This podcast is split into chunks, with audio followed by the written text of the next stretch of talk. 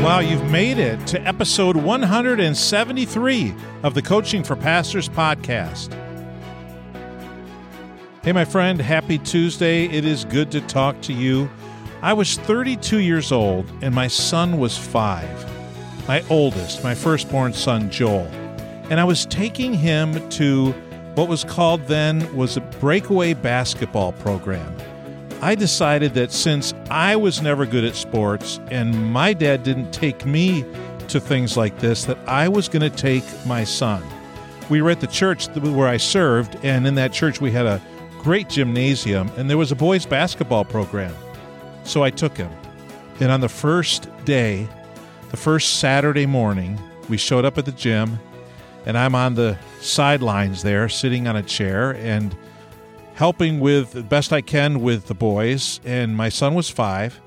And I remember he walked out onto the court and he got a basketball. He had no idea what to do with it. He didn't know that you were supposed to dribble it, so he ran around with it. He didn't understand that there were two hoops and only one of them was your hoop. He didn't know that there were two teams. He thought everybody was out there to play together. And he didn't know that there was offense, defense. Essentially, he didn't know one thing about basketball. And I remember standing on the side of the court and watching him and saying to myself, oh my goodness, what have I done? I'm a horrible father. I, I haven't taught him anything. He doesn't know his right hand from his left hand. He was completely clueless. Today, my son is thirty-two. And his boy is five years old. And he's playing with his son and teaching his son. He's also coaching basketball at the high school. He's forgotten more than I'll ever know about basketball.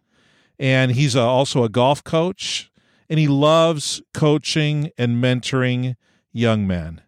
He loves being around student athletes. He loves coaching. He loves building into them. He loves everything about it. And I remember just a few short twenty-seven years ago, he didn't have a clue. I'll tell you something else. It was a Ouija board. I had no idea. I was like seven or eight years old, and I was at my grandmother's house. It was a two-story home, and there were neighbor kids that came over, and we played with them, and we ended up upstairs in an extra bedroom where there were some games in a closet. And all of a sudden, we were sitting at this flat surface. I don't know if it was some kind of a table. And they said to us, okay, you sit across from me, and we'll put this pen in the middle between us. And I'll wrap my hand around it, and you wrap your hand around it. And then we put this piece of paper underneath, and we asked the spirits to speak to us. We ask them questions, and then you watch the pen will move between both of our hands. The pen will start moving. And then later on, they got this game out that was supposed to tell secret things that nobody knew the answer to. And you would ask a spirit a question, and the little piece on the board was supposed to move along with your hands. It would just move to a yes or a no or or different answers. And it was a Ouija board. We were calling out to spirits. I was not a believer at the time. I was in a home that we didn't go anywhere. We didn't go to church. We didn't do anything like that. And and here I was in this second-story room with these other kids calling out to the spirits of the dead. And in that closet where there were toys and games, there was this big, ornate Bible that had gold leaf on the, the edges of the pages and all the little tabs for the books of the Bible. And throughout this Bible, there would be collections of four-color glossy pages with charts and pictures and diagrams and explanations about all the miracles of Jesus, the healings of Jesus. And throughout this Bible, it was so interesting. I didn't have a Bible. I never had a Bible. And it was it was in that closet, that upstairs closet that had some games and what turns out to be a Ouija board, there was also a Bible. And I don't remember a whole lot, but I know that I asked my grandmother if I could take it home. I took it home and I read it a lot. It was in that same environment where we were calling out to the spirits of the dead that God placed a Bible for me to find. And I would hold on to that Bible for years and years and years and read from it often. Right about that same time, all of a sudden one day in school, in third grade, my cousin wasn't in class. We were both in the same class. We had the same teacher. And all of a sudden, uh, my cousin wasn't in class. And the next day, she wasn't in class. And, and before long, I would find out that my aunt took my cousin and her three siblings, my other cousins, and with her boyfriend drove to California. We were in New York at the time. And I was in third grade, and I wouldn't know hide or hair of her for forty years. And it was in twenty twelve that I got a text message, and it said this: "Are you my cousin Jeff?" And this long-lost cousin that I hadn't seen in forty years, our lives had gone in completely different directions, both uh, figuratively and literally. I got a text message from her. And after uh, a few messages back and forth and a phone call, one day I was ordering flowers to be sent to her door to let her know that her cousin remembers. Here's one more story. Kobe Bryant leaned his head around the guy next to him to make eye contact with me. And he says to me, he says, "How you doing, sir?" And I'm like, "Really good, Kobe. We're looking forward to watching you play tonight." My son had been following the Lakers for years. And little by little, through his high school and college years, we would watch the Lakers through N B A League Pass. We would travel up to Minneapolis. We would see the team. We would stay in the hotel where the team stayed. We would get to know some of the Lakers organization people.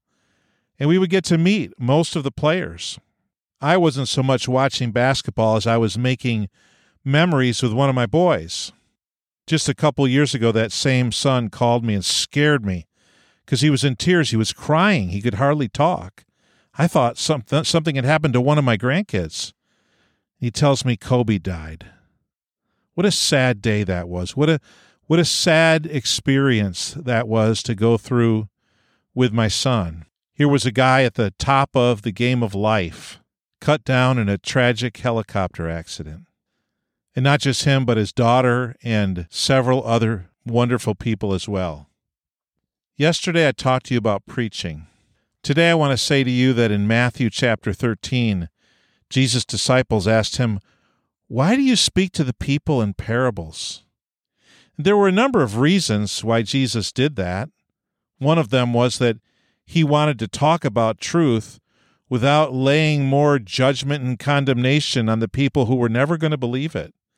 So he talked in parables, and those who had ears to hear, they heard, and they learned.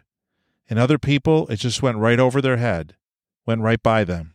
You know, neurological research has now proven that proposition and facts and information can go in one ear and right out the other. But narrative, stories, they can't. So the story I told about my son on the basketball court, about me in that upper room with the Ouija board, about my cousin who was absconded to California, about Kobe Bryant speaking to me. All these stories are stories that you connected with, that you listened to. You had an opinion about some of them. You had thoughts. They caused you to think about things in your life. So, Pastor, my question to you is, this weekend, what story are you going to open your message with? What story are you going to grab your listeners with and draw them in to the topic or the passage or the truth that you are going to be talking to them about this weekend? I want to challenge you with that. What story will you open with, and what story will you drive your point home with? Which story will grab their attention, and which story will follow them out the door? It's an opportunity you have this weekend, Pastor. I encourage you to take it. Remember, you can give them the three things that that passage says about the Apostle Paul, or the five ways that Jesus is sufficient for us. And those things can go in one ear and out the other. But when you attach narrative, they can't. They take a detour in the brain. They have to be processed. They have to be thought through. And emotion will often be involved. Stories make good sermons great sermons. So start and end with a story this weekend. Think about the one that you've never told. Think about the one that illustrates the truth that you want to share, and share it this weekend. And I'll talk to you tomorrow on the Coaching for Pastors podcast.